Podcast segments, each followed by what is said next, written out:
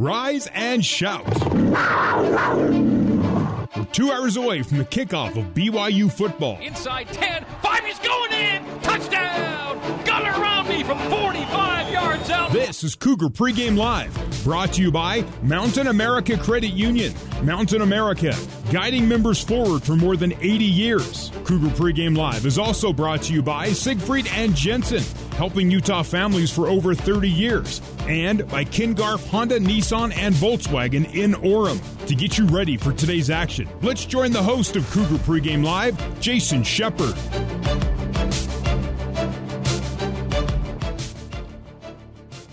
Welcome into Cougar Pregame Live, presented by Mountain America Credit Union. Tonight, the BYU Cougars, who are ranked in both the AP and the coaches' top 25 polls, finally, and let me repeat, finally get to play a second game. It also just happens to be the home opener as they welcome Troy University to LaVell Edwards Stadium. Joining me, as he always does, former BYU quarterback, our radio analyst on the broadcast with Greg Wrubell, Mr. Riley Nelson. Hello, Riley. How are you tonight?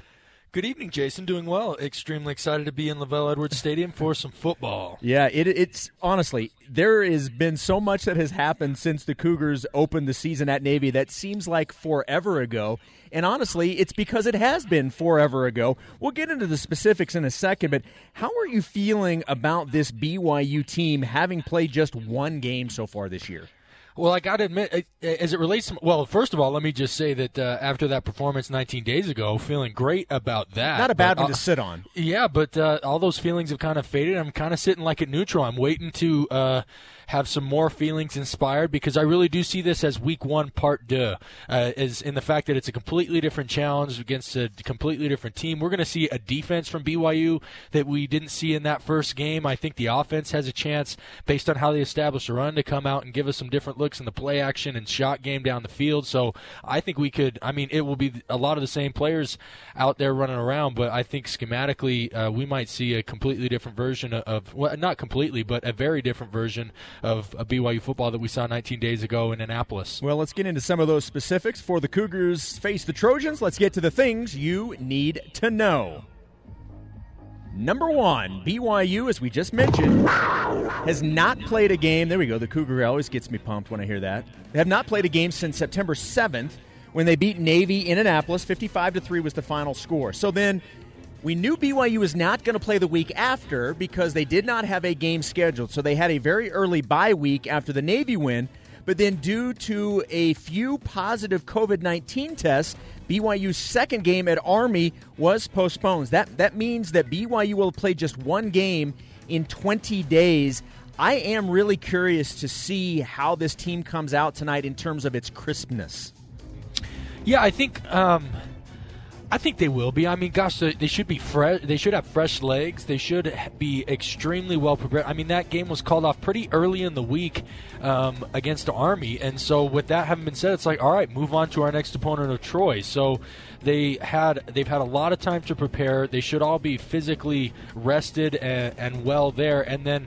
Uh, I think uh, from from what I've heard, uh, and granted I haven't had a chance to get in there because uh, you know they're trying to be safe and, and, manage around the team. But from what I've heard, they, they ramp the intensity up in practice, which that's the single biggest factor in keeping guys crisp out on the field. So I expect them to do it. But you're right, Jason. Anytime there's a 20 day lapse, uh, it's kind of all up in the air or remains to be seen. Yeah, and we will see who who's in, who's out uh, when we talk with Greg Wrubell. Hopefully, um, we can get some of those questions answered after he speaks with the head coach of the Cougars, Kalani Sitake. Uh, we know there are already a couple of guys who are not going to play. We, will get into that coming up uh, in just a little bit. Uh, number two is to get to know the Troy Trojans. They are from Troy, Alabama. They play in the Sun Belt Conference. This is the first ever meeting between these two teams. Now, Troy is 1 0, uh, and they actually didn't start the season until last week. Their very first game was last week when they played in Murfreesboro against Middle Tennessee. They got the very impressive win.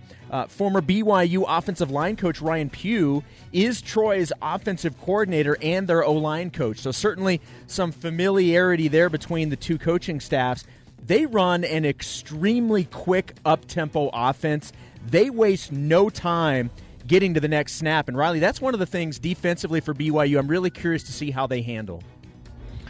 Yeah, and uh, here's what I'll say, and, and sorry that if this is an old or, or there, there, are some who believe in this, or some who don't. But Troy's campus is at a few hundred feet elevation. I think, yeah. according according to Wikipedia, it's See like how fast they go. There's some, yeah. So they're they're coming up, you know, 10x in elevation, and uh, and it also might be a little bit. I mean, these guys down there in the south, they haven't really cooled down into the fall yet. So now that normally helps you with your endurance a little bit, but you get them up here to elevation and trying to run that tempo. Also, it's great to run tempo when you're not getting touched, but if BYU can do a good enough job of getting their hands on the guys and forcing them a little bit, even though they want to go fast, force them to be physical and have to try and move them around, that should wear them down a little bit too. So it will it will really be a challenge of lightning versus thunder here tonight, and uh, I'm excited to see it.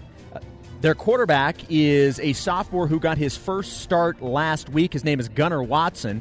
This will be a, a Gunner versus Gunner. Although Gunner Romney is on offense, they're both on offense. But you do have uh, two with teams. his brother Baylor. That's you know a close enough connection. It's true. There. I'm just saying you have you have two Gunners in this game. I don't know if we've ever seen that. One spells it now. Gunnar Watson is G U N N A R. Gunner Romney is G U N N E R. So they do spell it differently. But I don't know if I've ever seen a game with two guys named Gunner in it. Uh, but Gunnar Watson is the freshman, or excuse me, the sophomore quarterback for Troy. And Troy's defense, and I don't get to quote Liam Neeson very often, but I'm very excited to do this right now. Uh, the Troy defense has a very particular set of skills, and one of them is forcing turnovers. They are very, very good at it.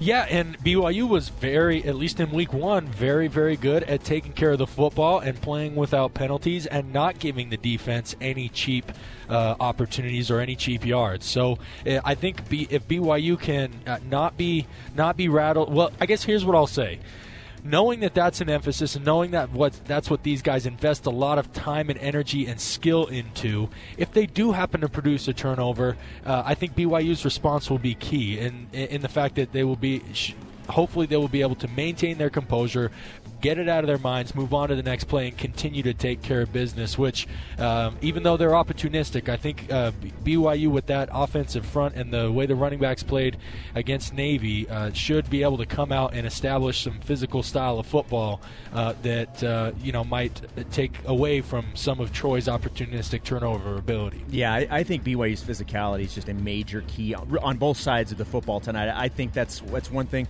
And honestly, especially when you look at the rest of Schedule, that is going to be such an advantage over just about every team, maybe with the exception of Houston. The rest of the way, BYU is going to have such a size and physicality advantage over the rest of the teams. I just think that's going to be a major factor moving forward. Uh, finally, number three, there were supposed to be approximately 6,000 fans in attendance tonight, but that changed on Tuesday. The Provo Orem area, just Provo Orem, not Utah County, but just those two cities, went back to orange restriction level due to a high spike in COVID 19 cases. Because of the initial 14 day restriction, BYU announced that its first two home games, so tonight and the next week against Louisiana Tech, will be with no fans. Needless to say, it will certainly be a home opener unlike any other. Yeah, you know, it's going to be one of those things that uh, these these players and even some coaches, they'll be able to tell their grandkids about when they're writing school reports, right? I can right. imagine they get a fourth grader and he comes home and he's like, "Tell us of the pandemic of 2020." And he's like, "Well, actually, playing for BYU at the time, and we've had the only opening game of the season played in front of no fans, and BYU's by that time what 100 and something, you know, 130, 140, 150 year history. But no, it, look, the it's different because it's your home, and, and I got to admit, like pulling up, and there's no, you don't have the smell of the kettle corn or cougar tail in the airs. You don't hear the band in the background. There's no real music playing. Pulling up to an empty parking lot, it's definitely something that I I've experienced for the first time uh, in my life at BYU, and and there was a certain eeriness about it. But for these players, they had the exact same experience against Annapolis. Granted, it's your home field, and you expect to be supported by your home fans, but they're big boys. They knew this was they know they've known this was going to be the case for about a week, and uh, they had no problem coming out against Navy on the road and bringing their own energy. So I don't see any reason, any real reason why that should be any different here tonight. Be honest though, it was pretty cool to be able to drive right up to the stadium on a game day and not have to deal with the traffic, though, right? well, I got They still had Cougar Boulevard closed off, the one right on the west of the stadium, so I had to loop all the way around the MTC. I thought I was going to be able to pull right up into it. Normally, you know, got to come the back way by the intramural fields where yeah. they play lacrosse and stuff. So I was like, oh, I won't do that anyway, and that burned me. Well, but, uh, I, came, right. I came a different way, so I did not hit any of that. So I will say that was a nice byproduct of the situation. But yeah, it will certainly be nice uh, once and again, this is all based on everybody following the, the guidelines and the social distancing and getting those numbers down. And hopefully, we can get right back to having fans at uh, the games following the first two, and, and then get back to a little bit of normalcy in terms of that, and especially allowing the uh, the families of these players to be able to come in and, and watch their players play. I'll tell you what, Jason, I have complained about like how long it just when I've come to games as a normal fan, right? How long it takes you to get out, and for, by the time you get to your car, by the time you get to I-15, it takes an hour and all. I will, I take take back all of those complaints and we'll never do yep. it again because I much prefer college football, especially here at LaVell Edwards Stadium with 65,000 of my other friends and fans. Uh, this this empty business, hopefully we can get over it and get some fans in here sooner than later. Amen and amen. Coming up next, we'll get to know the foes. We talk with Trojan radio analyst Jerry Miller. This is Cougar Pregame Live, presented by Mountain America Credit Union on the Nu Skin, BYU Sports Network.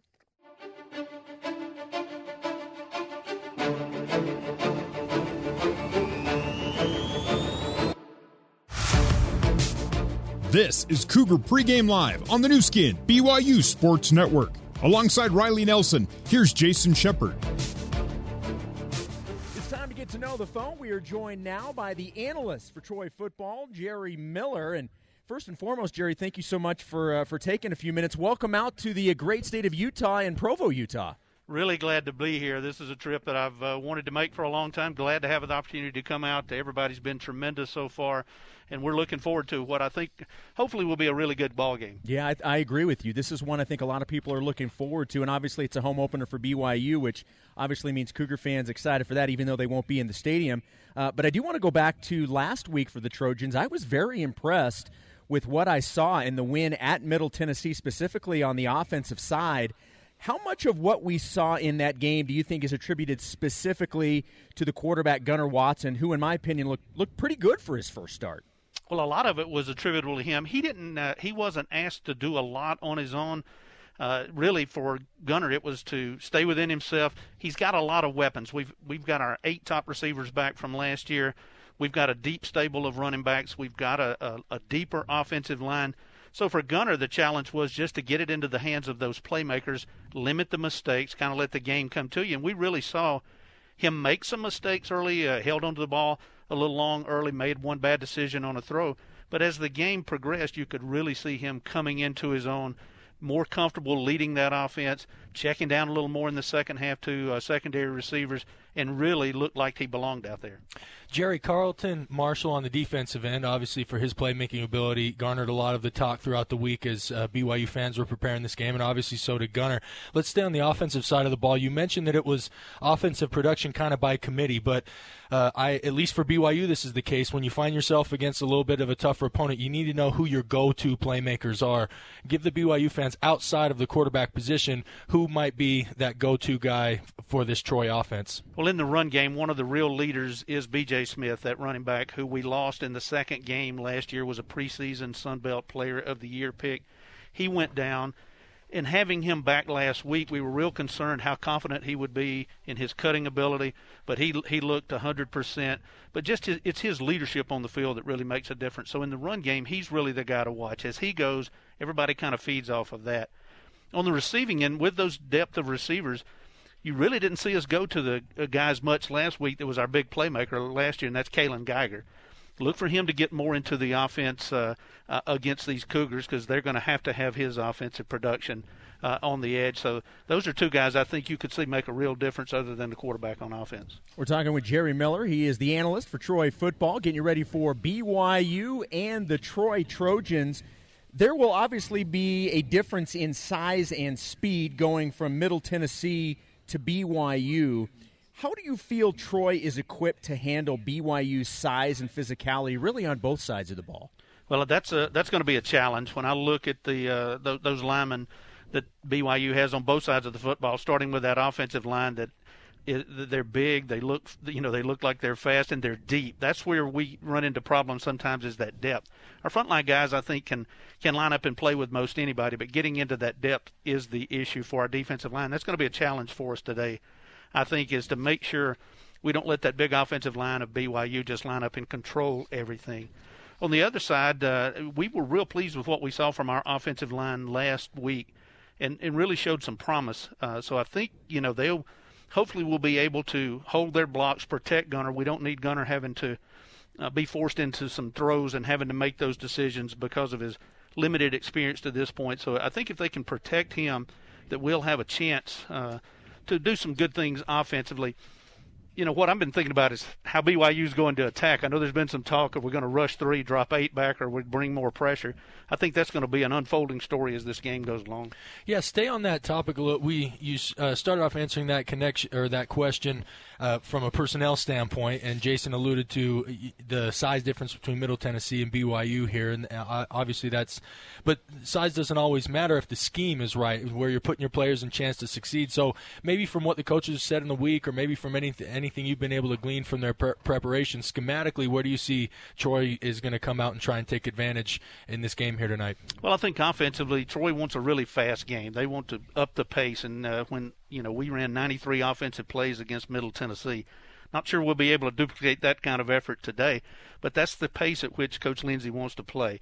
He wants the, the game to be fast, and you'll see him ratchet it up. If he can get the pace of that up, kind of get the Cougar defense on their heels a little bit, that may open up some opportunities. So I think you're going to see that emphasized a lot is the pace of the game.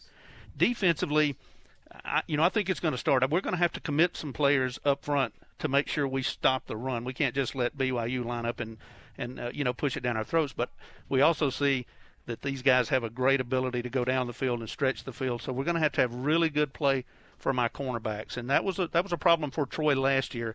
But if our corners can maintain some one-on-one coverage, I think we have a chance to do some good things. Jerry, let's stay on the defensive side of the football. One thing that has been very obvious about this Trojan defense is how opportunistic they are in forcing turnovers. One of the best teams in the nation at forcing turnovers. Why is this team so good at that skill? Well, I think it's the uh, it's the mentality, it's the approach that we were just talking about. You're going to see when when Troy is really playing like they want, you'll see five or six guys at the ball every time it goes up the field. Uh, it's a swarming attack, and and really, it, the ones that force those turnovers, the ones that are really instrumental, are, is that linebacking corps, starting with Carlton Marshall. You're going to enjoy seeing this young man. He, you know, when you look at him, you go, "How is he a middle linebacker at the Division One level?" But he is a ball hawk. He gets to the ball. It seems like wherever it is, east and west on the field. Uh, if he comes at the quarterback, he usually arrives and uh, Troy, it can be very physical on defense, and I think it's that physicality sometimes that uh, uh, that that uh, people are unaware of. That uh, Troy, even though they may be undersized a little bit, can be very physical. Jerry, I wanted to ask you to take a minute and talk about out here in the. We love our football, especially BYU fan. It's extremely passionate, but uh, I played with some players from the deep south and uh, had the chance to go down and, and play down there a couple of times. And as much as I have pride in how we embrace the sport of football, which is you know what I've chosen to dedicate a large portion and invest a lot of my time into, uh, it's different down there. And it also seemed like uh, the more rural you got, the more more maybe religious the dedication to football was. And I've, I, as fans have asked me this week, I've said, look out for players who like we say it's more than a game, but for people in the South, it really is. So maybe speak a little bit to this roster, just just Troy and Alabama in the South and the way that they approach the game, uh, and, how that might give them a little bit of an advantage uh, here tonight. Well, you use the word religion; it's almost like that's what it is, and and it starts all the way you know, with pee wee football. You see, uh, you know, you see seven and eight year olds and the uh, fanaticism that's uh, surrounding that, and it goes all the way through high school and into the college ranks. And over the years, particularly in Alabama, with the Auburn Alabama rivalry and what it turned into, and how how really passionate it has been, we've seen that permeate all over all over the state. And when you look at Troy, you go back and look. Uh, this this is a very proud program. This is our 100th year of football uh, this year at Troy. Three national championships, multiple conference championships, several players in the pros it is that. It is a fanaticism down there. And you're right. It, it's like a religion. Uh, all we could talk about, all you could hear, uh, it was the angst going in. Was there going to be football or not? I mean, it was really uh, on everybody's mind. And I think, you know, there's been a little bit of a, a little bit of a breath of uh, of relief to know that we are uh, getting football in the South.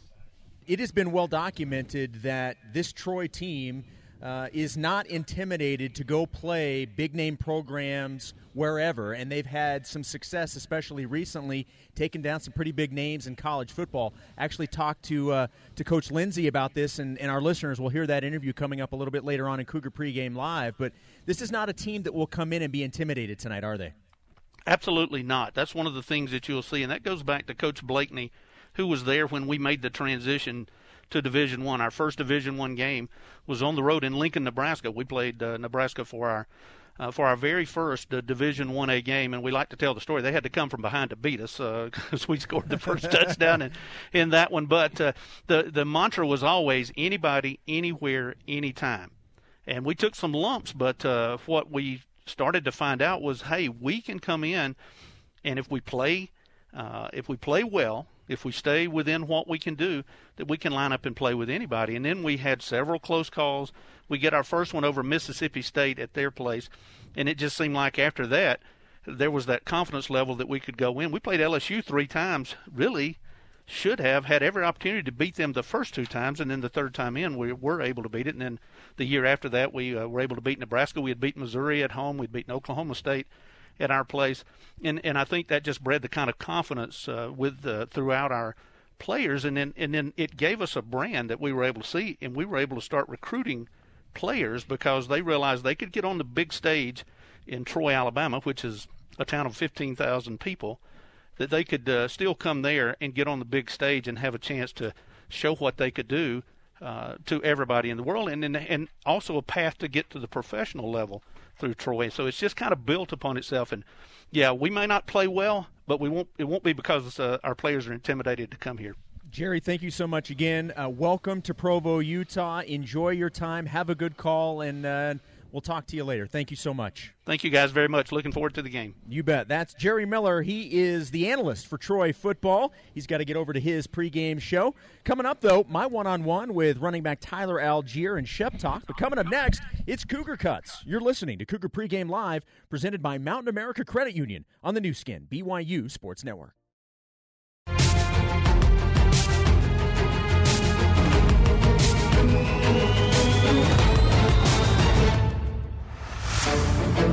Let's get you back to Jason Shepard and Riley Nelson for more Cougar Pregame Live on the Nu Skin, BYU Sports Network. The Cougars and Trojans coming your way here on the Nu Skin BYU Sports Network in about an hour and a half. It's time for Cougar Cuts, and we were talking about this in our last segment with Jerry Miller, the radio analyst for Troy football. And, and yeah, it was just one game, but I did think that the Troy offense looked pretty good in week one at Middle Tennessee. The head coach of the Cougars, Kalani Sitake, discussed what makes that offense look so dangerous.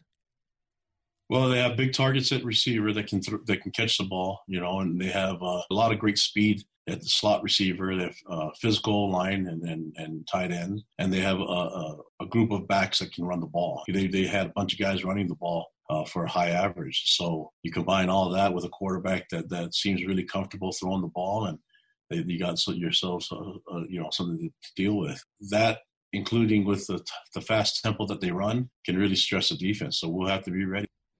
Yeah, I think Riley that there's there's no question they've got some guys on this offense that are extremely talented, but I, I think a lot of that they play that up because of the tempo. I'm curious to see if BYU can slow them down, or to your point that you brought up, the the altitude. If that can slow down the offense, how much that may slow down the offense overall.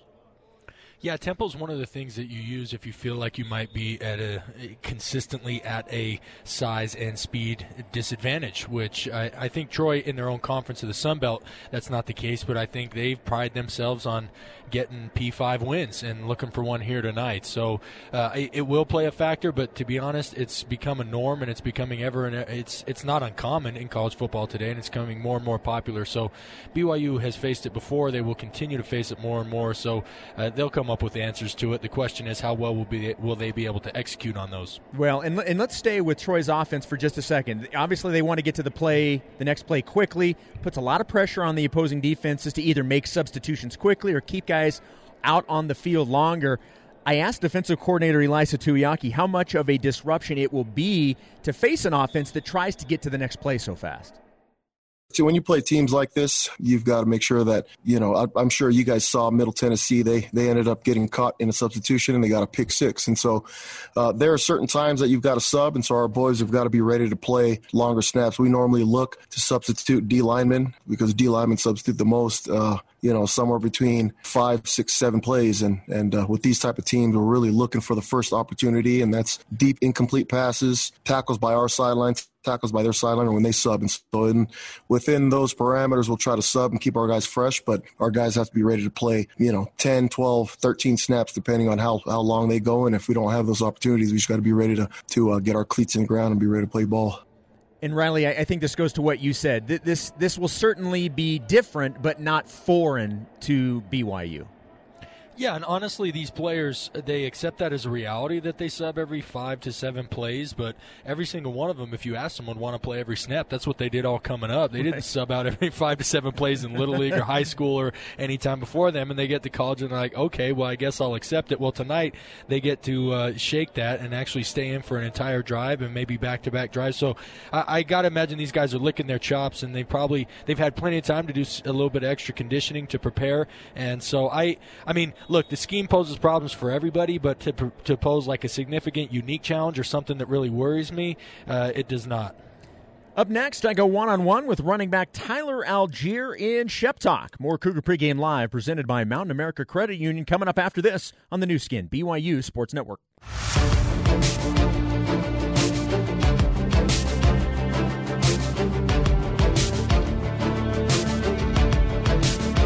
You're tuned to Cougar Pregame Live on the Nu Skin, BYU Sports Network. Now back to your host, Jason Shepard. Home opener for the BYU Cougars tonight at LaVell Edwards Stadium. Welcome in the Trojans of Troy. First ever meeting between these two schools.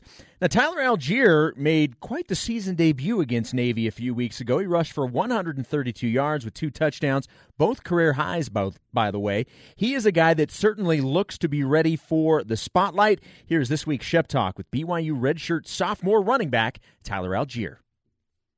All right, Tyler, I know it's been a really long time, or it probably feels like a really long time since you guys have played a football game, but you beat Navy, you get the bye, then a couple of players get COVID. How have you guys dealt with the last couple of weeks not being able to play games? You know, it's it's honestly been hard. Been hard because you know we after after we had a good game against Navy, we just want to play again to really just show our stuff but it's been it's been hard. But you know, we we have some stuff during the week, and we just uh, had some. We still had practice. We still had a little bit of practice. We still worked out, so it was it wasn't a wasted week. So we're all our minds are all still right this upcoming Troy game. To a certain extent, did the off season and how that played out actually prepare you for a situation like this? Where you do have a couple of weeks in between games. If you think back, did that prepare you in some ways? Oh, for sure because even even when we were we didn't even know we were gonna play like we were still getting our schedule. So we knew that either way we were gonna have our bye like byes here and there. But with that upcoming uh them moving the army game we're all like dang that's that's a bummer but we still got to get our minds right onto the next. You personally had one heck of a game against the midshipmen. You set career highs in rushing attempts yards touchdowns. What did that type of performance mean to you? Um you know it's always it's always good to have a good game but i can't really do anything I can't really have a good game without my O line. That's that's all. That's that was all them right there. Spoken like a true yeah, teammate just, right there, giving everybody else the the credit. I like it. Yeah, I have to. So you mentioned the O line. Give me an idea of what it's like. We knew going into the season that the O line was going to be one of the strengths of this team. What's it like running behind those guys? Dude, there's some there's some big dogs. I call I call them the beautiful O line because they might look they're mean on the outside, but they're all freaking sweet guys on the inside but they're they're they're they're some dogs, and I'm glad to even like from the top to bottom, I'm glad to be running behind those guys.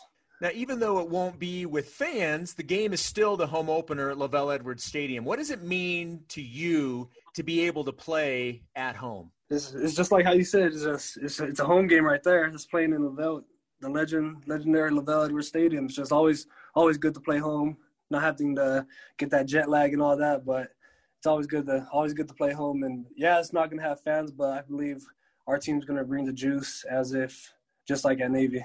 Your story is a really good one. Former walk-on, played on defense. You played on both sides of the ball. Now getting a chance to to be featured with Lopini running the ball. How would you describe your journey to BYU, and then your journey since you got to BYU? You know, it's just always hard work and just all glory to God. Like he, I always I live off this uh off the scripture Philippians four thirteen, which is uh I can do all things through Christ who straightens me. So you know, just believing in God and. uh and just letting him lead my journey and just bringing in the hard work and just staying humble. I think that really just got me to where I am today. You obviously played both sides of the ball in high school, and now you've had an opportunity to do it here. How much do you think that helps you, your versatility? Oh, it, it for sure, for sure helped me a lot. Even like when uh when some players have like the all or all around, like you you know what I mean. Like it's good it's good to play both sides of the ball, and then coming from call, coming from high school and then moving on to college. So that's that's a good time. There is a ton of confidence on the offensive side of the ball, and certainly for good reason. Earlier in the week, your quarterback Zach Wilson said he thinks this is one of the best offenses that BYU's had in a while. What would you consider the strength of the offense? And maybe you touched on it already with the offensive line, but what would you consider the strength, and how good do you think this offense can be? I think we can be number one in the country. I believe if we just keep our minds right, keep our minds right, stay humble, and just keep doing what we're doing, I think we can be the best. What gets you most excited about this offense? Because you obviously get to see this not just in in a game situation, but you get to see practices. You get to see these offensive players in the locker room. What, what gets you most excited when you think about the potential of this offense? No, because it's just we just really worked hard during this off season. We didn't really play around. We always we all had our mind right, and just it transferring to the field it really shows a lot to all the players and all the teams and all the offense, especially the defense too. All of those guys, I think the whole team and the special teams, everyone, everyone all around on the team really bought in and really had our minds right during this Corona, that Corona time. So I think it really uh, prepared us to do well. What do you know so far about Troy's defense and what they bring to the table?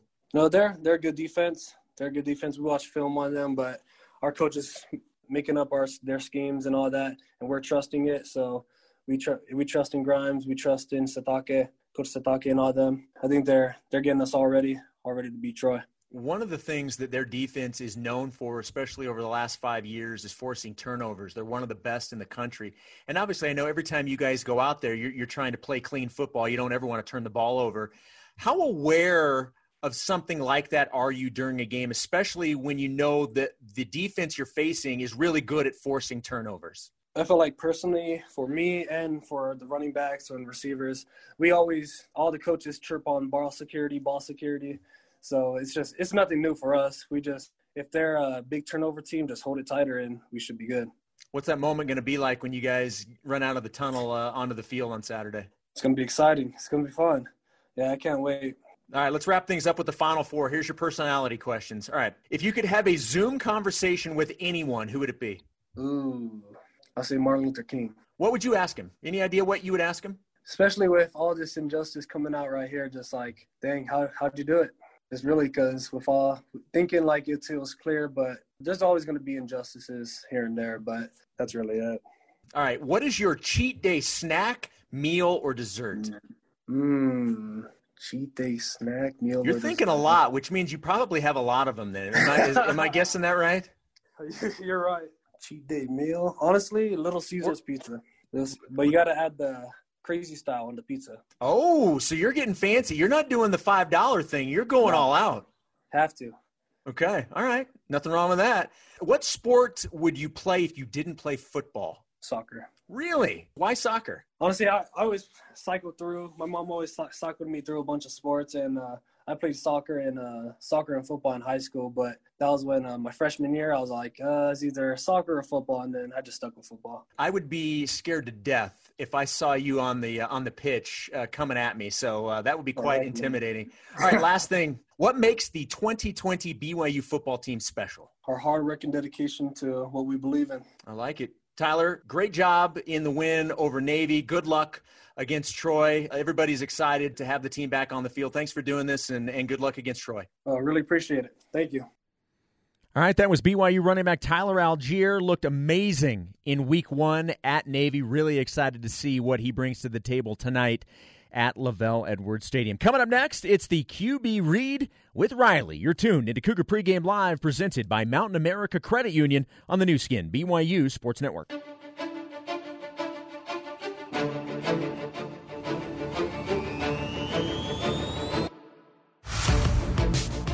This is Cougar Pregame Live on the Nu Skin, BYU Sports Network. Alongside Riley Nelson, here's Jason Shepard.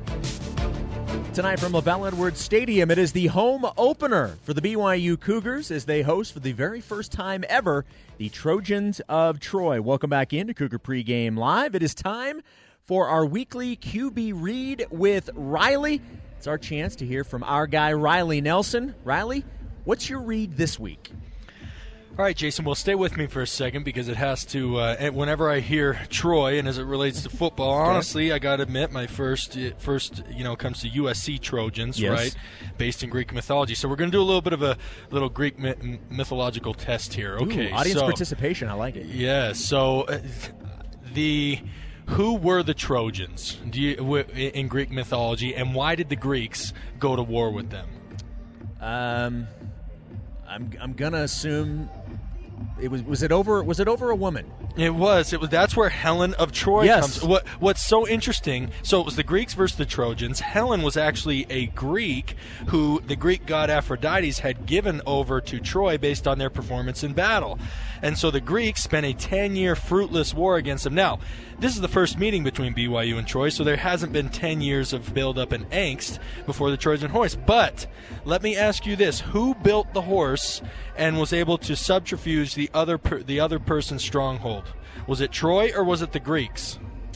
Um, it was it was it was Troy.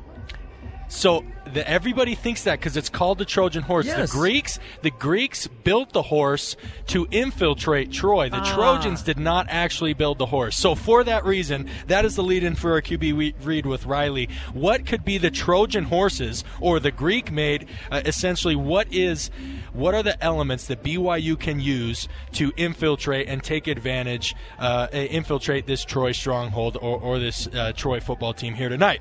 So, uh, a few of them as to start running down the list. First of all, last week's game, last week's game's first small sample size uh, with the c- cancellation of the Army game. They've only had one game to stu- Troy's only had one game of BYU's to study, and it was a game where you didn't see the real BYU. You didn't see their true defense that they're going to run. Heck, they didn't even travel their first string corners because they're cover guys. They're not tacklers, right? They essentially put safeties out at corner uh, on the defensive side, and then they were able to so uh, early and efficiently establish the run game that they didn't really have to open up the playbook. I mean, don't get me wrong, the offense was extremely efficient, and we saw some things.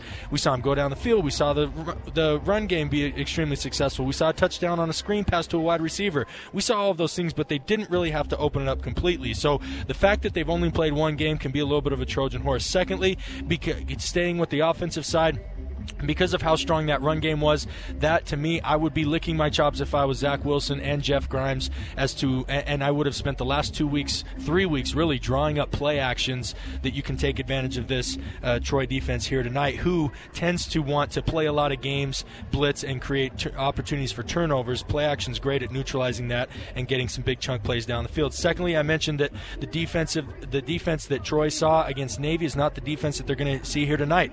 Uh, Tr- Troy is an up-tempo, pass-happy offense. Now they're not uh, down the field passers, but they do throw the ball around the, a yard a lot. And last year we saw BYU sit back, and at times I think it hurt them uh, being very conservative, kind of sitting back, waiting for the offense to make a mistake. There's been talk of with the new 4-2-5 uh, alignment in defense that that opens up some more games and ability for them to blitz. So I look forward for that. And then lastly.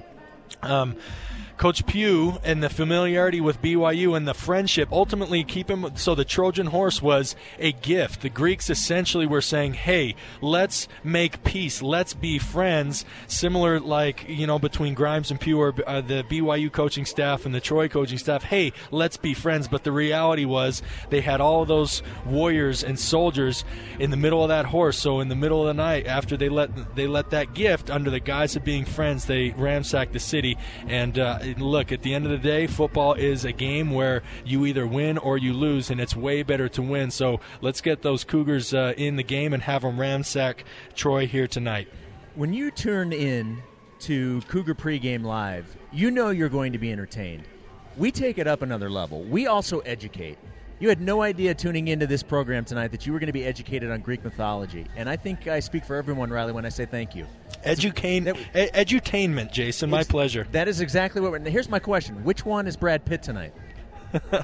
So here's the interesting thing about that yes. Achilles in the movie of yes. Troy, they actually inserted Achilles like Hector and Alexander and the Achaeans. like all of that was legit, but like in the actual Homer's Odyssey, Achilles didn't actually play much of a role in the Battle of Troy. Because if you do remember in the movie, his little cousin that gets injured in battle, mm-hmm. he was he was not in the Trojan horse because he was tending to his cousin who was on his deathbed. So he's part of the general story. But uh, let's say tonight Brad Pitt is uh, I don't know, Jason. You get to you get to decide who Brad Pitt I was going to say you're going to be Brad Pitt because of the abs. okay, up here in the booth, I'll yes. take it. All right, there we go. All right, great stuff as always. Riley Nelson with the QB read with Riley.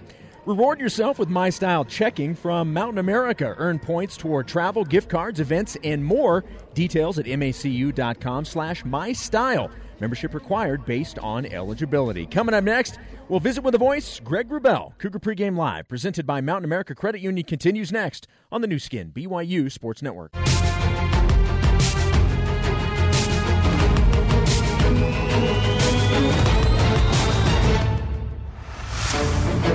Let's get you back to Jason Shepard and Riley Nelson for more Cougar Pregame Live on the Nu Skin, BYU Sports Network.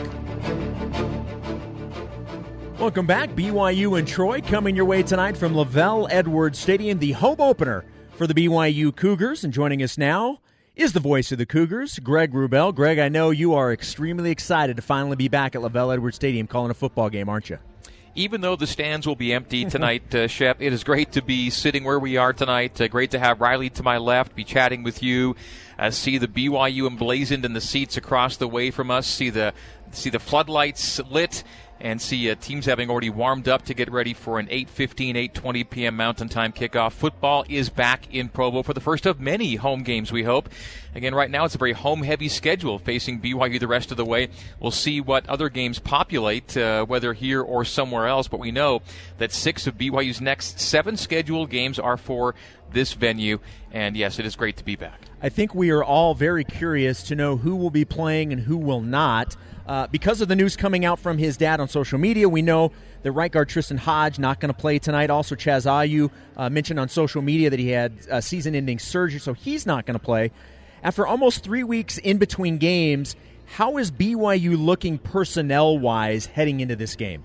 Well, Kalani will tell us in our pregame interview here shortly that it won't be a full deck, but he says the depth is there to help compensate for uh, the the small number of absences, and and uh, I, think uh, a number that got mentioned earlier today uh, via ESPN and then on social media incorporated more than just the COVID situation. We're talking about season-ending injuries, and, and there, there, was there was a lot going into that. So I don't think uh, people should be terribly alarmed about the number that was uh, talked about earlier because that already talks about things that we already knew about. Um, you know, Matt Bushman and, and Hinckley Ropati and guys who aren't going to be able to play. So uh, it, it's not dire uh, by any stretch. And and uh, uh, Isaiah Kaufusi, you see his name float around, but he was warming up uh, tonight. Um, they, will be down a couple of O linemen. Uh, Tristen Hoge, you mentioned Kiefer Longson as well, not expected to be available tonight. So they're, they're a little bit down, and you could be you could see some shuffling on the O line as a result. But but the way I have it reshuffled right now, Shep, if it goes the way I think it's going to go, you still got a ton of starts on the O line. I would see a 27 game starter, a 5 game starter, a 27 game starter, a 13 game starter, and a 7 game starter if they go with the reconfigured O line the way I expect it to be tonight. The backfield looks solid. Uh, you know, Zach is going to play, and Lopini and Tyler are going to play. They have thrown a couple of guys in for extra depth, uh, Miles Davis among them, and we know that, uh, you know, Kavika Fonua, uh, you know, could move there if needs be. Uh, you already have Luke Andrada and, and Chase Wester, uh, who saw some time there at Navy, so they're, they're going to be okay, but you really hope that the top two guys stay healthy. That's Katoa and Allgeier. Uh, the wideouts are a healthy group. You already know what happened with Bushman. Nothing's really changed there at tight end. Uh, defensively, uh, they're down a couple of backup safeties, a couple DBs. You mentioned Chaz Ayu. Uh, Tavita Gagne not expected to go tonight, so there are a couple of uh, deeper on the depth chart guys who might uh, be pushed into action due to injury should anything happen to Zayne Anderson or Troy Warner, heaven forbid, tonight. But you hope they can go all the way.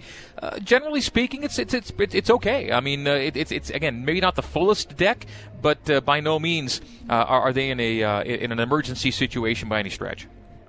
Yeah, Greg's. Um, so on that def- sticking sorry you mentioned some injuries on the back end of the defense and BYU there's been a little bit of talk not not a ton but because of the strength of that they have in the in the defensive backs and uh, and wanting to mix up a system that at times uh, didn't deliver for them on the defensive side of the ball uh, what have you heard of this? You know, four two five supposedly that they're yep. running, and the scheme that that's going to debut tonight because it didn't debut against Navy because you run a very specific defense. Right, and and, and this is kind of overdrive in that Troy's going to be four wide, running ten personnel most of the night. So uh, a, a name that some fans fans are, are, familiar with, but you might see a lot more of. For example, would be a, a George Udo, and, Udo could be starting the game and, and, be essentially your nickel in this case, and you could see a healthy uh, a healthy uh, uh, deployment uh, of George Udo throughout the night tonight. So if it goes, and, and we should note, uh, Chris Wilcox is back. And, and, so this is a guy that, that BYU fans hoped would be a starting corner is now finally able to be that. So I would expect it to go like this. I would I would look for Wilcox and Micah Harper on the corners. Now Micah Harper wore jersey number five. I think at Navy will be jersey number one tonight. So if you see a one man in corner, that'll be Micah Harper. He's a freshman, but he's done enough to, to get trust of coaches to play and start as a freshman. So uh, I, I, wouldn't be surprised if it goes Wilcox, Harper at corners with Udo at the nickel and your safeties being Warner and Anderson. That's a pretty solid group. Again, if, if, if, if those five guys play most of your snaps, I think they feel um, you know, well suited to take on Troy's four wide tonight. But the, the, the four wide receivers Troy threw out there, tons of experience. Everybody who, as Jerry told you earlier, Jerry Miller, the uh, Troy radio analyst, the guys who caught the ball last year for a departing quarterback are now back to, back to help the new guy. And uh, there's a lot of experience to catch balls on uh, on that Troy uh, sideline tonight and on the field, and uh, it's it's a nice matchup. Uh, you know, Troy's again a tempo team that's going to test you as much as it tests the team tonight, Riley. You're going to have to really work to get your stuff in tonight because Troy's going to run a play. Uh, they're going to set the ball and they're going to be snapping in the next, you know, it feels like five to six seconds. And so the things you share are going to be apt to share, you know, are, are going to be shared in a really brief span of time. And you're going to be uh, reading uh, the Trojans as much as BYU is tonight. What's, yeah, nice. I've been. Oh, sorry, no, Jason. No, go ahead. Just, go ahead, Rob. I was just going to say I've been. So when you're a player, you watch film. When you're in the broadcast room, you, you listen to old broadcasts. And I went back to the old uh, when Chip Kelly was at Oregon. No, I'm just kidding. I don't have. I wouldn't even know where to get access to those. But I imagine it'd be something a lot like that. Greg, what's the biggest concern? I don't even know if concern is the right word, but what area are you focusing in most, knowing BYU has not played a game in three weeks? Well, they were awful sharp uh, for an opener with just uh, one penalty for five yards and very good on third downs. It was efficient. Uh, they were they were moving the ball on first down, second down, third down. There really wasn't a bad quarter or a bad down for BYU. So many things went well at Navy. And that's not necessarily the game you expect coming out of the chutes, traveling cross country, having just gone through a COVID camp, if you will. But that's how BYU looked. And so the question is, can they be as sharp three weeks later? Uh, you'd hope to be, and in a lot of ways, as Kalani will tell us in his pregame interview, it's kind of a second crack at a season opener. But he said uh, more for the defense than the offense because the defense has, as Riley noted, such a different approach to play tonight. Um, they, they, they, took on a completely one style uh, of offense at Navy with uh, a, a, totally different type of deployment relative to personnel on the BYU defensive side, and they look much more traditional tonight. And Kalani says for the offense, I, I, don't want them to treat it like a like a second season opener. I want them to just do what they did the first time around because they were so good in Annapolis, and there were a lot of ways to you know represent um, just how efficient they were, and we could also throw the red zone into that. Officially, they're six for seven, Shep, but re- in reality, they were six for six because the last drive of the game was a kneel down drive, and they could have scored had they intended to. They did not, and so really every time BYU got in a position to score, they did, and four of the six possessions were touchdowns, and that was really where BYU struggled last year, was getting it in for six after getting inside the 20, and that was fixed in the first game as well. So all the things BYU did really well in, in, a, in a curious opener, you hope can continue here at home almost three weeks later. And as we talked about, uh, uh, I think on social this week, Jason, uh, it's the longest regular season gap between games since the 9 11 year in 2001 when BYU went 21 days between games. very curious to see how that that angle of tonight's game plays out. Uh, before we let both of you go, uh, for those that uh, enjoy watching Greg Wrubell throughout the week on BYU TV, on the apps, whether it's Coordinator's Corner, whether it's uh, BYU football with head coach Kalani Sitake.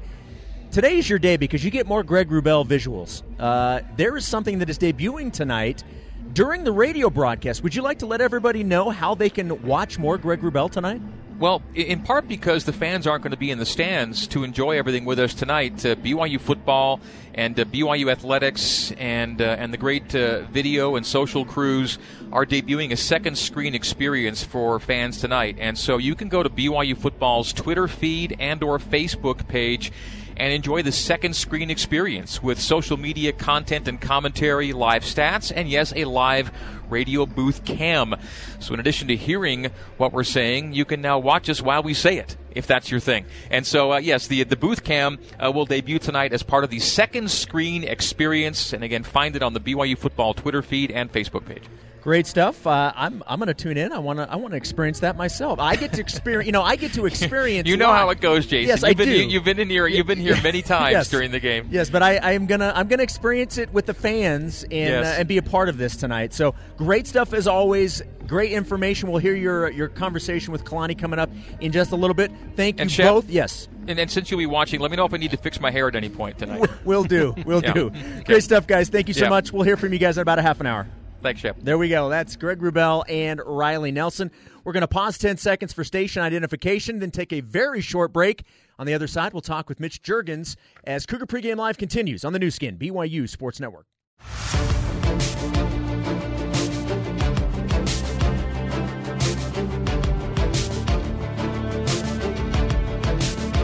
You're tuned to Cougar Pregame Live on the Nu Skin, BYU Sports Network. Now back to your host, Jason Shepard. It's the BYU Cougars and the Troy Trojans tonight from LaVell Edwards Stadium. It is the 2020 home opener here in beautiful Provo, Utah. Jason Shepard with you, getting you ready for the matchup tonight. Joined now by former BYU wide receiver. He is our sideline reporter on the radio broadcast. He is the one and only Mitchell Juergens. Hi, Mitch. How you doing, man? I'm doing good. How are you doing, Jason? Doing great. Uh, I'm- miss you in the booth. I know, I know. Because of some restrictions in with numbers in the booth, I'm actually back in our BYU radio studios. Um, so, so next year I'll be back in there. But obviously, you know, there's there's restrictions that have never been in place before, and so that's just one of the things for this season. So I, I miss seeing you guys in person, but uh, I will continue to enjoy every every word you guys say on the broadcast uh, from just just across the street, essentially. Awesome. So uh, here's my question for you. Cougar offense looked really, really good at Navy. That was about as good of a debut as you could ask for. The pieces are certainly there. For a lot of players, talk about this being the best offense they've seen in a really long time at BYU. What aspect of the offense do you think is the easiest to replicate week in and week out? Yeah, so you know what what should be the easiest to replicate in, in my mind, you know, you look at tonight's game again, especially with no fans and crowd noise, you know, once again in the stadium just like we saw last well, 3 weeks ago um, against Navy. Um, limiting the offensive penalties should be something that is a focus every single week and you can replicate because I, I'm a big believer of control what you can control, um, and that's one of those things, right? No matter what Troy does um, from a defensive perspective, um, you know they can come out and replicate. Just do what you can control, which is be clean, be sharp, be crisp. Now you look at last week or three weeks ago against Navy, and they were very sharp. And so you know, Greg kind of mentioned this just a couple minutes ago. It's it's hard to be as sharp when you were that sharp before, um, but it can certainly be a focus. And I'm I mean, with no fans in the stadium, is you know I was I was on the field last week, and it was such a unique experience. But I mean, I've been in games when it's loud, the stadium is roaring, and it's difficult sometimes. I mean, you get distracted by the crowd noise. Um, and so they're not going to face that tonight. Um, they can come out and be as crisp and clean as they can. And I think continue to replicate that part of the offense which we saw last week, one penalty for five yards. Yep. BYU wasn't in positions to really hurt themselves um, to sustain drives or, or get first downs because they had those manageable downs. Where with Navy, we saw them, they had some offensive penalties and they got pushed back to third and 10, third and 15, third and 19. And it just, that kills momentum, it kills a, an offense. And so um, that's one of the things that I think you can replicate um, because it comes down to doing what you can control, and that's being sharp. And, and a lot of that goes into the preparation. What areas on either side of the ball do you think BYU can exploit against Troy tonight? Yeah, so just like we saw against Navy, uh, you know, BYU has the size advantage um, in BYU's O line to Troy's D line. Um, so, so I'm not sure if they'll be able to be as as efficient in rush yards per attempt as they were against Navy. You know, we saw astounding numbers. Tyler was at 9.4 yards per attempt, Lopini at eight. Um, but I mean, you look at Troy; they did a great job against Middle Tennessee. Only allowed 87 yards rushing um, in their you know lone game this season so far. Um, but with that said, I mean, I do think BYU can pave some big running lanes for these backs again tonight, as they do have that size advantage. Um, and I tell you, I mean, this BYU offensive line, they're mean, they're dirty, um, they are dominant, and it, it's it's hard to hear the injury or not the injury. Um, obviously, the Tristen Hoge, you know, not being able to play because Yeah. of pneumonia, um, and you know, heart goes out to him. You hope he can recover and get back out on the field. But we saw very im- an impressive performance from the second offensive line. I mean, these guys looked like they hadn't missed a step. They were big, they were fierce, and and so I think this is a huge you know portion of the game where let's ex- I mean they they should be able to exploit that just having that size advantage, having that experience. There's so many starts on that offensive line. As you compile that together, I mean that what that's going to create that that rhythm, that consistency, and so I think this you know should be another another big performance for the O line tonight. I want to ask you about Gunnar Romney, and I think what makes his performance at Navy even more incredible was the fact that he he actually didn't even catch the first two passes that came to him, and the first one, the very first offensive play of the game, was a deep ball for at least forty or fifty yards that he would have added on top of it. But he looked extremely dangerous at Navy. He leads FBS in yards per catch at 33 and a half yards. What are your expectations for him this season? Yeah, I mean, no doubt. I expect Gunner to have a great season. He's clearly Zach's, you know, top go-to target at receiver, especially with Matt Bushman being out. Um, you know, he's taking on that additional role to be the number one downfield weapon, and we saw last week he can do it. Um, you know, and and. The, the first game, you always have those first game jitters. So you talked about it, right? They missed those two first connections. Um, Gunner probably could have came down with both of those balls, but he he got a game under his belt. He's ready to go. He can be, and I fully expect Gunner to lead in every receiving category, right? Receptions, receiving yards, touchdowns. Um, with that said, though.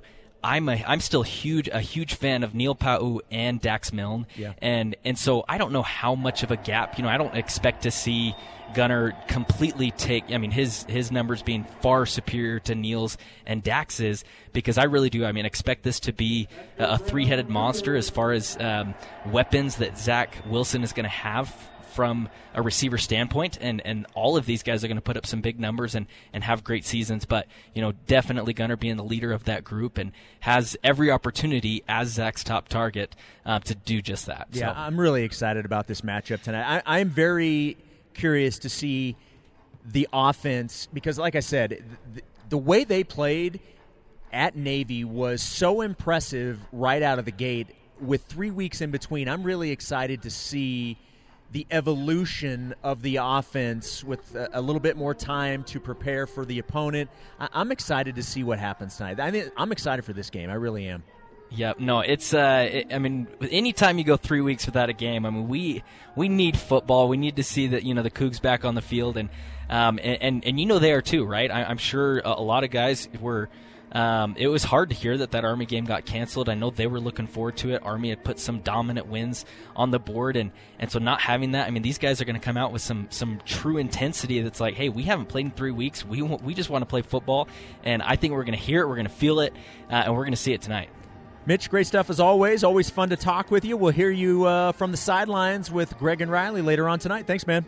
Yep. Thanks, Jason. You bet. On the other side, we'll hear from Troy head coach Chip Lindsey. That's next on Cougar Pregame Live, presented by Mountain America Credit Union on the Nu Skin, BYU Sports Network.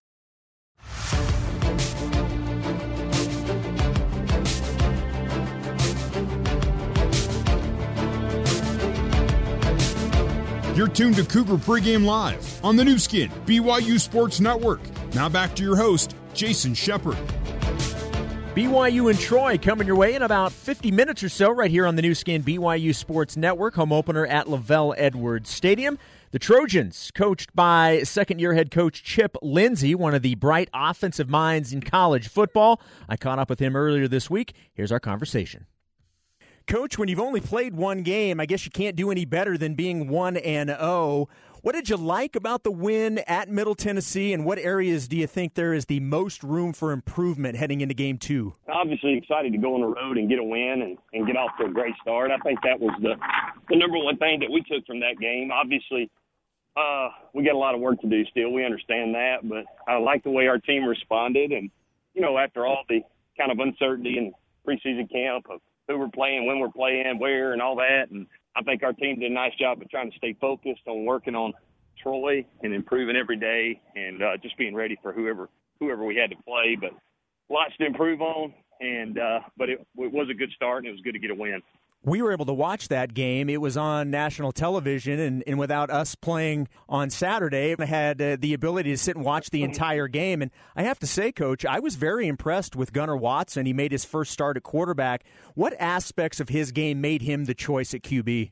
Well, I think I think Gunnar's been with me now a year and a half, so very familiar with our system. I think that that helped. He's a he's an accurate guy. He's very tough, uh, smart guy, understands the entire offense, can get us in the right protections and checks in the run game and stuff like that. So just felt like, you know, early on in camp, he was the one that was the most consistent. And, uh, you know, that's why we went with him as a starter. And it was a good, good first start for him. Still, obviously, a lot of ways he can improve, and uh, he understands that. But it, it was a good start for him, and uh, good to get his feet wet. Of course, this test this week will be uh, totally different. So uh, we're hoping he'll handle it as well as he did last week. How has your team in general handled everything on the outside in terms of the pandemic and, and the constant testing, things that normally you just don't have to worry about during a college football season.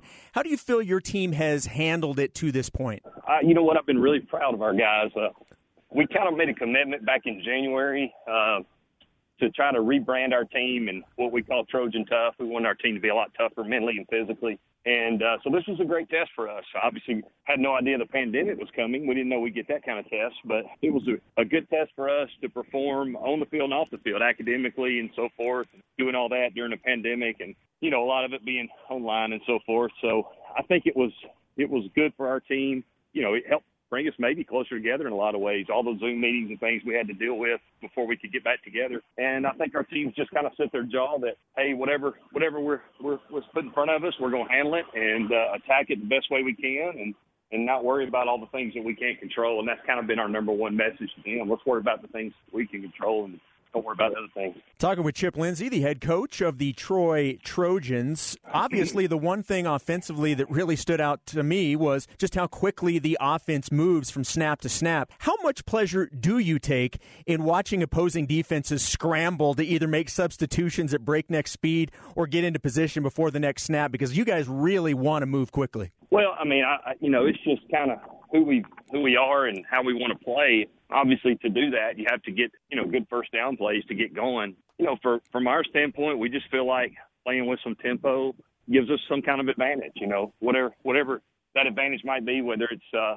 making the defense play more snaps or or uh you know maybe trying to wear some teams down. That's kind of what what we've gone with is our philosophy, and really that's been here for a long time, even way back when I was an assistant here in 2010. It's just kind of who we are, and we try to hang our hat on that. And uh, obviously, you got to have good first down plays and get first downs for it to really happen. And uh, we'll be tested tremendously this week for sure. On the other side of the football, defensively, and this is probably an understatement, you, you guys have shown a fantastic job at being able to force turnovers for the opposition. That's something you guys have been one of the best in the country over the last couple of seasons. How would you describe your defense and and that side of the ball's mentality? Well, I think I think that's one of the things we wanted to improve on this year. Last year we dipped a little bit, but you're right. Traditionally, here in the last few handful of years, that's something that, that, that the defenses here at Troy have been known for, and You know, last year we we uh, played a lot of young guys, had a lot some depth issues for a lot of different reasons, and you know we're able to get some uh, do do a good job recruiting and filling some voids that we needed to fill, and you know that showed up this past week. Uh, we were able to create a few turnovers, and anytime you do that, the offense needs to take advantage of it, obviously, and at times we did that, and uh, that's going to be a key to us having success for the entire year. Is kind of play off each other, get turnovers, and turn those things into points. And uh, we did a good job of that last week, and we're going to need to do some of that this week as well to have a chance. The Troy program has a history of big wins against name programs. What are your thoughts on the opportunity to travel to Provo to face BYU? Because uh, certainly, with the history of this program, it does not seem that facing a ranked team or a named team has phased this program. Yeah, I think if you look at the history, that's true. I mean, each year is different. I do think that a lot of our kids come to Troy for the opportunity to play some of these big name programs, and uh, BYU no exception to that. And you know, for us, I think it's it's just uh, kind of exciting. I mean, it's going to challenge us from a from a mentality of tra- uh, traveling across the country and playing, and it'll test our resolve and our toughness, which is something that I think is good for us, especially early in this year. This uh, conference we're in is uh, as good as it's ever been, in my opinion. I've, I've been around this conference for a long time, the Sun Belt Conference. Uh, if you look around the country, so this is a really good test for our guys, an opportunity to maybe get battle tested before we head into conference play, and uh, we're looking forward to that opportunity. We understand the, you know, we understand that BYU's got a really good football team, but it's something I think we're looking forward to. Uh, to doing, and and uh, hopefully we'll play play well and play extremely hard, and uh, like I said, try to get battle tested early in the season. What specifically stands out to you about BYU? Obviously, there's just the one game to look at against Navy, but anything particular stand out about the Cougars on on either side of the football for you? You know, I just think they're just obviously big and physical on both sides. I mean, um, I think they're very disciplined, very well coached. Uh, just they do what they do really well, and I think it's uh, a mature football team from what I can tell, and like a veteran quarterback they have. But you know, those are all important factors to having a good football team. I think I think they're just a really really solid football team, and uh, you know, like I said, it, will be a huge challenge for us. BYU's size and physicality that you just mentioned, that's something that I really feel like as the season goes on, that that's something that BYU wants to utilize as one of its biggest strengths. How do you feel like your team matches up to BYU's size? Oh yeah, they're going to be more, more have more size than we are for sure. I mean, think when you just look at the pure depth chart. But you know, at the same time, I mean, there's areas I think that that uh, that kind of evens out some. I just think, obviously, when you look at the uh, up front on both sides of the ball, I think there's there's uh, a size difference, but. At the same time, I mean, sometimes the way we play offense and defense helps us in that regard. Uh, we'll definitely find out of that on, on Saturday for sure. You ever been to Provo? You ever been to the state of Utah? Or you, would this be your very first time here? No, actually, uh, you know, I was at Arizona State for a year and recruited uh, some guys in that area, a couple quarterbacks down at Lehi High School, and actually drove down to Provo that when I was on that trip, just growing up and knowing the history of BYU and offensively what they had done there over the years, all the great quarterbacks. So I got to I got to drive through and see it a little bit, and uh, it's it's a neat looking place. It really is. Well, uh, thanks so much for taking the time. Uh, safe travels out this way, and uh, should be a good one on Saturday night. Thank you so much, Coach. Thanks for having me. Appreciate it. That was the head coach of the Troy Trojans, Chip Lindsey. Appreciate him taking a few minutes this week. Back to wrap things up after this, and we'll hand things off to Greg, Riley, and Mitch coming up in just a minute on the Nu Skin, BYU Sports Network.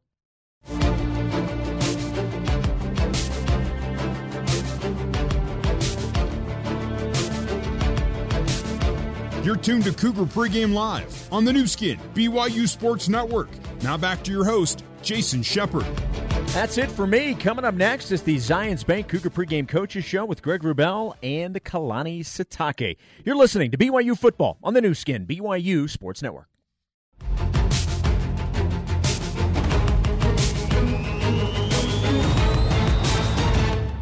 It's time to preview today's matchup with head coach Kalani Sitake. It's the Cougar Pregame Coaches Show, presented by Zions Bank. For banking that helps you game plan for life, Zions Bank is for you. The Cougar Pregame Coaches Show is also brought to you by Mountain America Credit Union. Mountain America, guiding members forward for more than 80 years. Let's rejoin Riley Nelson and the voice of the Cougars, Greg Wrubell.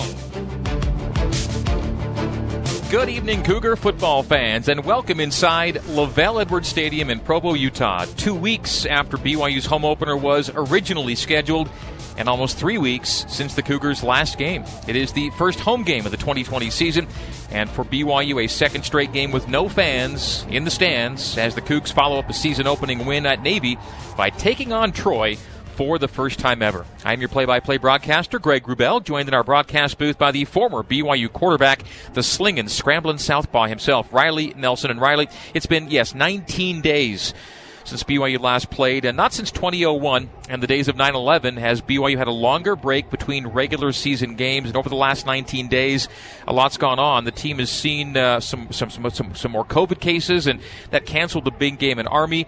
Uh, practices were called off, some personnel groups were depleted, and, and the hopes are there, of course, that there are enough guys in the right places for BYU to hopefully look as sharp as it did in the opener. And the Cougars really manhandled the midshipmen 55 3.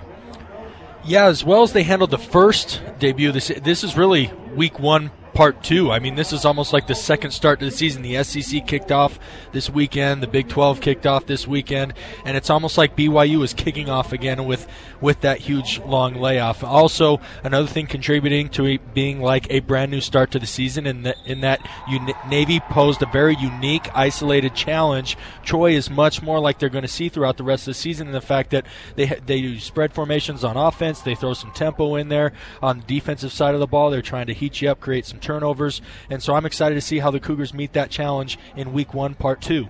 Well, both BYU and Troy have seen uh, games come off their schedules due to COVID concerns. As a result, both teams have played only one game. Both the Cougars and the Trojans 1 0. BYU ranked in the top 25, while Troy is a Sun Belt Conference team receiving votes. When we come back, we'll hear from BYU head coach Kalani Sitake about uh, how the personnel challenges of the last couple of weeks have affected his team coming into tonight's game, and what challenges the Troy offense under former BYU assistant coach Ryan Pugh present to the Cougs in this most unusual home opener. We'll get Kalani's comments coming up next as the Zions Bank Cougar pregame coaches show continues for banking that helps you game plan for life. Zions Bank is for you. This is BYU football on the Nu Skin, BYU Sports Network.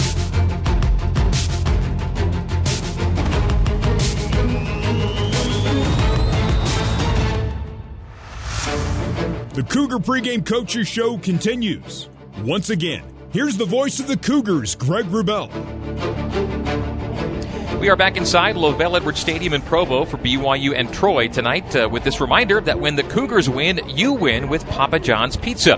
With a BYU win tonight, the pizza will be 50% off at papajohns.com using the online promo code BYU50. That's BYU 50 on Monday. This offer is good at any Utah location.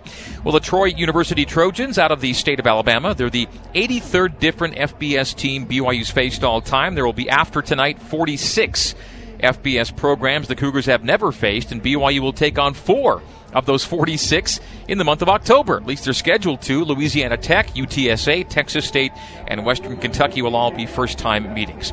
We are two weeks removed from the date originally scheduled for BYU's home opener. It was supposed to be Michigan State here at LaVell Edwards Stadium, and it was supposed to be a full house, too. Tonight, Spartans are replaced by Trojans, and a sellout has been replaced by a lockout. No fans allowed in the stands, not for tonight's game and not for next Friday night's home game with La Tech. For BYU head coach Kalani Sitake, tonight marks his fifth home opener. He's one and three in home debuts, with the one win coming in the four win season of 2017 against the FCS opponent Portland State. And it's rare that BYU's not facing a P5 foe to open the home season. Over the last 25 years, BYU's opened against non P5 competition only six times. Tonight's game with Troy is a seventh, and by the way, BYU 6 0 in those six games. Time now to hear from BYU's head coach, who had his team uh, really ready to go in the season opener at Navy. Now, almost three weeks later, the question for Kalani Sitake is how much tonight's game feels like a season opener take two? Yeah, it's it's a a, a lot like that, you know, and I think that uh, uh, for especially for the defensive side because it's such a, a different scheme now than what we were preparing you know, for Navy and Army, you know, and so um, that, that's kind of been like a, rebirth of fall camp for the for the defensive guys. For offensive guys, it's been mostly just you know being consistent, uh, focusing on execution, and uh, trying to get you know a, a, better feel for each other on the field. Uh, that they that they I thought they did well on on uh, you know on the Navy game, but trying to get more of that connection and that uh, you know familiar, being familiar with each other on the field with the, with the new guys. So it's been it's been a really positive thing. A lot's gone on for your team between that first game and the second. And anytime a team gets affected by COVID in one, one way or another, the question's always going to be are you going to have enough guys, your full group the next game? How do you look that way personnel wise right now? Yeah, obviously, you know, it's not the entire group, but uh, we'll just, we want to keep playing football. And, and, and I think we'll just, uh, we've, we've always bragged about our depth this year, and, and now we got to test it, you know, and that's okay. Well, guys moving positions, we've, we've, we've uh, trained our guys and, and, done a lot of different things, even on offense and defense, being able to have guys be able to play other positions. Um, on defense, we've played a lot of different guys at different spots.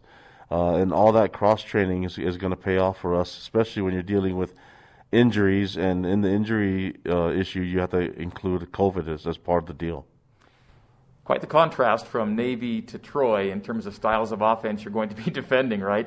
You go from flex bone and, and a team that uh, didn't even get to 50 plays to four wide group that almost snapped 100 plays against Middle Tennessee. Exactly, and and the, the the carryover though is that it's physical football. So up front, Navy very physical. You know, a lot of cut blocks. Uh, Troy a little different, not as many cut blocks. They still cut as well, but a lot of physical blocks up front. So we're still going to be a, have to expect a physical game. Going to have to test our toughness, and I think that's what our guys are built for. So we're looking forward to this physical game. A lot of 10 personnel, so a lot of four wide from Troy. But that said, they also ran the ball 55 times against Middle Tennessee with good backs. Yeah, I mean, don't let the spread games uh, deceive you. Know that they're they're um, pretty well balanced. Ran for a lot of yards and ran, like you said, ran over 50 times, and so they they want to pound the ball, and but they have you know the, the, their typical spread offense that allows them to give them the, the, the, the pass option off of the off of the run. So uh, you know we, we have to be really disciplined. Still. So there's a lot of carryover and and some of the lessons that we learned from Navy, and we're hoping to find some consistency in doing it from week one to week two. Are you at all surprised that Ryan Pugh and Chip Lindsey are running this kind of offense at all? did you kind of sense this is what they would do? Yeah, it's in their background, and I think this is working with their talent. They do a lot of uh, four wide sets and three wide sets, you know, and so they they're very uh, uh, very much in line with the spread game that you see from so many offenses out there, and, and they have really good, creative, innovative minds, and so I know they're going to try to utilize the talent as much as they can. They do have a physical line and uh, we're just going to have to be really well balanced in the way we defend them as well. And I think that you know, defensively, we, we have a lot of things I think that we can bring to the table and, and, and match up with them. What do you like about your offense right now? A lot of targets went away without Matt, and we saw where some of those targets would go in the Navy game, and wide receiver corps is going to see quite a few of those. Yeah, I just want to see the same efficiency from our from our, our front in the run and the pass game, and then uh, making wise decisions with with the ball as a quarterback when he distributes the ball out there, and and uh, everyone's just making big plays. I, I mentioned in week one against Navy how impressed I was with the receivers blocking downfield. I expect to see the same thing, uh, same consistency this week, and just looking forward to seeing those guys get out and play. It's been a while, so I know they've been. Uh, you get that sense in the middle of uh, prep this week that they're just getting sick of seeing uh, the defense, our defense, and they want to move on and, and get to an opponent. So this is uh, this there's a lot of uh, excitement and going into this game. Just just the, the fact that we're here, you know, I know the guys are really excited to be be at this point, game day. You moved some different guys into the backfield with running back depth being a bit of an issue. How close is uh, is Sione Finau, do you think, to, to getting back and helping that crew? Very close. He practiced uh, uh, this week and looked really good. Um, I think if you ask him, he he wants to play now, but. I, I, think the one thing we need to do is make sure that desire doesn't overcome what's right. You know, what, what's the best thing for his longevity. So we we do have some depth at, at running back. We've obviously tested it. Uh, we we feel really good about the duo right now, but we also think that there's some guys that have really stepped up in the last couple of weeks and shown that they can be trusted to provide the depth, even though they are kind of new to the game and new to uh, the, the experience of game day. Finally, Kalani, you so appreciate the fans that fill the stands at LaVell Edwards Stadium every week, and they won't be with you for this game. What are your thoughts for them and about them as you play a game without them? Well, I, I told the players they'll be with us just in a different way. You know what I mean? And and our players know that. We we we feel it. We can sense it. We we know that there's so much uh, love and, and support out there, and and uh, you know, we, obviously we can't um, entertain them in person, but we're looking forward to do it on, on TV and and radio and, uh, and radio, yeah, and, and just getting to the point where like these guys can just feel it. You know, I, I recommend that all the fans watch it on TV, but listen to you on the on the radio. So that's the best way to do it. I think that's that's the, the you get the most efficiency from a Cougar experience doing it that way. Well, you're very kind, Kalani. Best of luck in this one, and we will talk to you post game. Appreciate it. Let's go. All right, that is BYU head coach Kalani Sitake leading us into the Homie Home Field Advantage, brought to you by Homie, who reminds you that there's no place like home. Playing in front of Cougar fans who have your back. Homie's got your back, saving you sweet cash when buying or selling a home. Call it your Homie Home Field Advantage. And tonight, we talk about BYU's uh, lengthy win streak in home openers against teams outside of the Power Five. It's a streak that goes all the way back to 1994 and Kalani's first home game as a Cougar player. BYU lost that game. 28 21 to Colorado State. Since then, BYU has won its last six LaVell Edwards Stadium openers against non P5 foes. This has been the Zions Bank Cougar Pregame Coaches Show. For banking that helps you game plan for life, Zions Bank is for you. We are back to LaVell Edwards Stadium in Provo right after this as coverage of Cougar football continues on the Nu Skin, BYU Sports Network.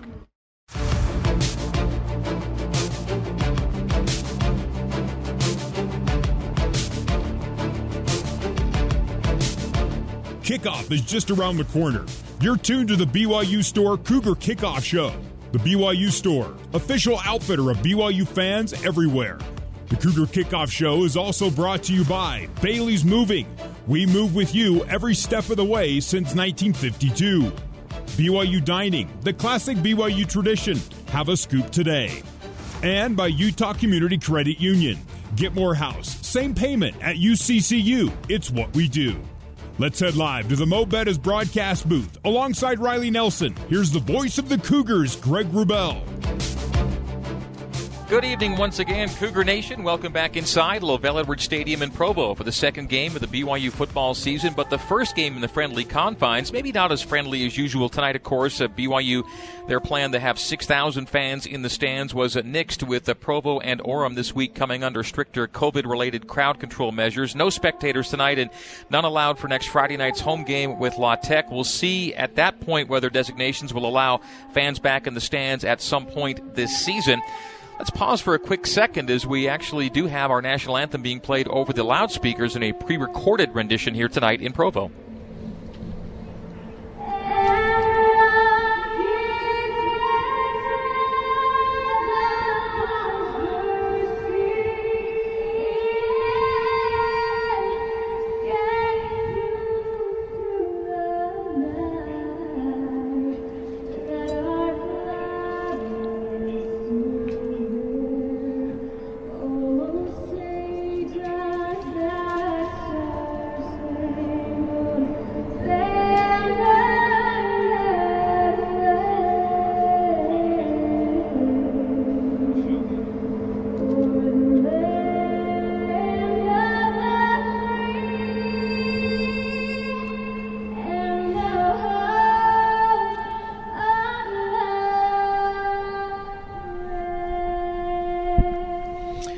Right, our national anthem and fans, uh, even though you can't uh, be with us here at the stadium tonight, uh, we're glad you're joining us as we share what we see and hear with all of you. This is the BYU Store Cougar Kickoff Show brought to you by the BYU Store, official outfitter of BYU fans everywhere. Tonight it is BYU home to Troy. In a first ever meeting between these two programs, my name is Greg Wrubell. Former BYU quarterback Riley Nelson is my broadcast partner. We're joined in the broadcast booth by engineer Michael Wimmer, spotter Andrew Gray, down on the field, former BYU wide receiver Mitchell Juergens. Mitch reporting from the Zions Bank end zone for banking that helps you game plan for life. Zions Bank is for you. Back at the BYU radio studio, our pregame, halftime, and postgame host is Jason Shepard. The rest of our broadcast crew, BYU radio engineers Barry Squires and Sean Fay, coordinating producer Terry South, control board operators Cole Wissinger and Liam Howard, our stats man Ralph Sokolowski with us in the booth, and back at the studio, broadcast intern Caleb Lemming tonight. We're glad to have you with us on the Nu Skin BYU Sports Network. Our satellite flagship is BYU Radio, Sirius XM 143 and 89.1 FM HD2. Our Salt Lake City flagship KSL News Radio, 102.7 FM and 1160 AM. We're on network affiliates in the West and streaming live globally on the BYU Radio app, the BYU Cougars app, the BYU Game Day app, and the KSL apps. as well as on BYURadio.org and BYUCougars.com. And you can get broadcast archives and highlights on the BYU Football Podcast. So subscribe to that and you can also find them at BYURadio.org. Well, Riley, uh, much made about how differently BYU and Navy prepared for their respective season openers, but the fact remains that no matter how Navy got ready that day, BYU was the better team that night, and uh, BYU should expect to face, I think, a stiffer challenge here tonight due to the, uh, the personnel losses since BYU's had since that game, a few of them at least, and then the interruption of the practice schedule with respect to pandemic protocols, plus the fact that Troy has already played a game and was pretty dominant in winning at Middle Tennessee last weekend. Uh, taking care of Troy the way the Cougs won at Navy uh, would take a tremendous effort, I think, tonight. I think you're right, Greg, to a degree, but I also think that when I look at part of the reason they had such extraordinary success against Navy, uh, to me, there was I mean, one small false start penalty that really was a meaningless point in the game and that they easily overcame, but one penalty throughout the entire game, no turnovers. They caused turnovers on defense, and the execution was at a very high level. All things that are within their control as a BYU football team. And while this Troy team is better than that Navy team, or at least presents a different challenge, to me, just objectively, if BYU can do those things, lay those foundational blocks, they are that much better of a football team that this should be a multi score victory for BYU, assuming they take care of business in those areas. You sound just like Pat McAfee there, Riley. Uh, more of the BYU Store Cougar Kickoff Show coming up after we tell you that this season, BYU Football and Mountain America Credit Union are changing lives. For each field goal that BYU makes, Mountain America will donate $250 to the American Red Cross to help fund humanitarian services and programs. Our pregame coverage of BYU and Troy continues from Provo right after this on the Nu Skin, BYU Sports Network.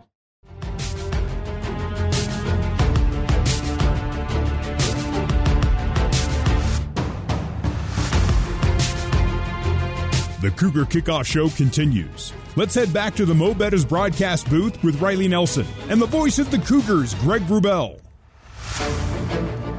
Let's pause 10 seconds for station identification on the Nu Skin, BYU Sports Network.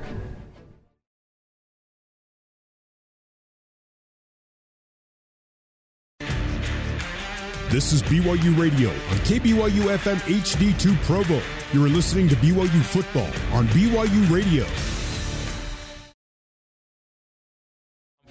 Will always be our highest priority. And Riley, where BYU was most comfortable at Navy was in the red zone. BYU officially six for seven, but they knelt down on their final drive of the game. So basically a perfect game, six for six inside the 20, and four of the six scores were touchdowns. It was an area that OC Jeff Grimes targeted for improvement in the offseason, and the work paid off in the opener. Most definitely, it did, and that's uh, work that you want to you need to continue to build on as an offense. Uh, how you do that is obviously you like to. I mean, you'd love to keep it as close to 100% conversion ratio as possible, and then also, and once you kind of establish that baseline, make sure that it's not just scoring, but rather scoring touchdowns. The other thing that we saw against Navy was some scores from outside the 20. Those aren't bad either, and I think if the offense continues to uh, focus on those areas, they're going to be well suited for the rest of the season. Now, the Navy game was a game that uh, BYU ran for more than 300 yards. Quarterback Zach Wilson didn't need to be great, but he still was.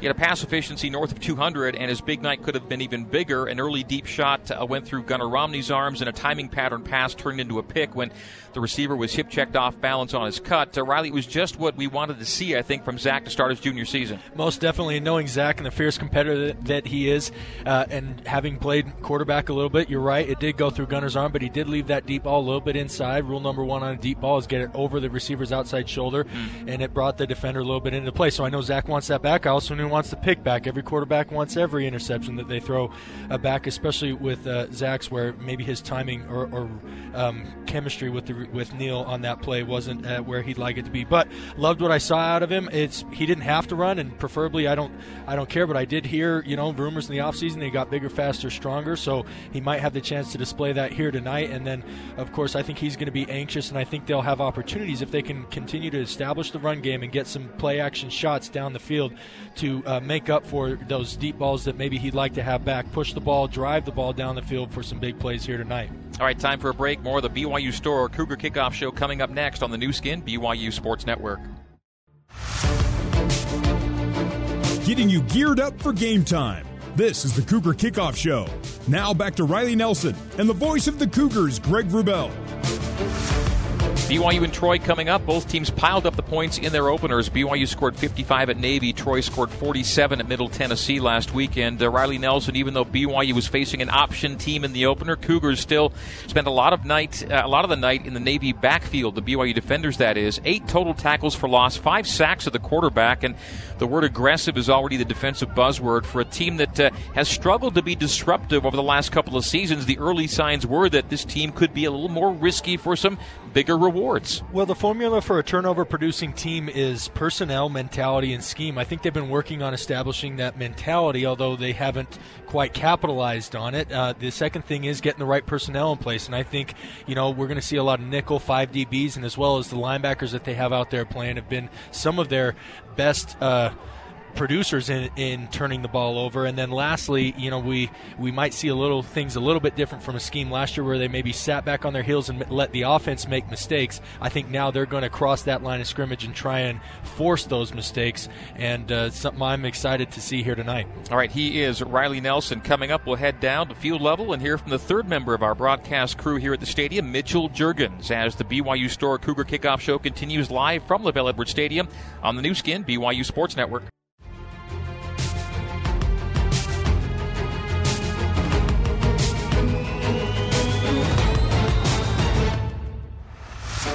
This is the Cougar Kickoff Show.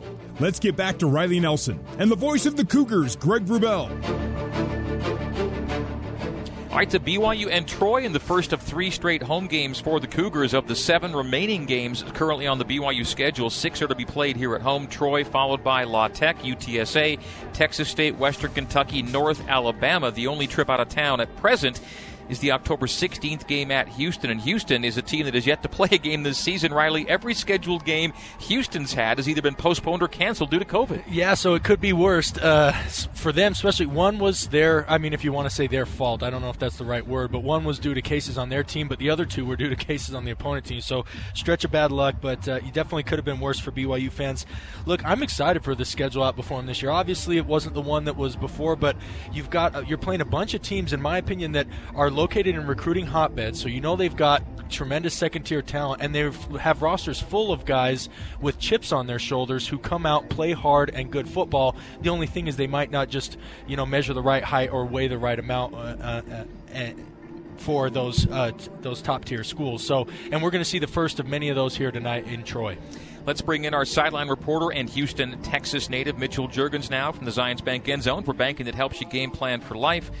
Zions Bank is for you, Mitch, Houston, and BYU. There we have two of many teams that have already seen their seasons interrupted by the pandemic so far, underscoring just how challenging this campaign will be. Preparation, expectation, cancellation, they're all in play due to COVID 19. Any team that can play well and win a lot, if not all their games this season, Mitch will have accomplished something special, I think. And we, of course, hope that BYU becomes one of those special teams. Yeah, Greg, it's been quite the roller coaster of emotions, events, and really audibles to, to get us to this point in the BYU 2020 football season. You know, expectations have quickly turned due to the shift in schedule for the year, and an undefeated season has really become the goal for fans, you know, for this year. And so after BYU's performance against Navy, we have a glimpse at really how attainable this goal can become. You know, it can become a reality. And so, no matter the schedule, certainly something special like this is attainable for BYU. Um, now, now, with that said, in order to produce a special season like this, focus can't get away from the week to week matchup. Um, having that mindset, right? Football games are one one game at a time, and it's going to take the same intensity, preparation, and energy they showed three weeks ago, and then move its preparation to the next opponent as they take care of business the current week, which in this case is a beautiful night, Saturday night here in, here in Provo against Troy. Mitchell, thank you so much. Riley Nelson's keys to the game, the coin toss and the opening kick coming up next. This has been the BYU Store Cougar Kickoff Show live from LaVell Edwards Stadium on the Nu Skin, BYU Sports Network.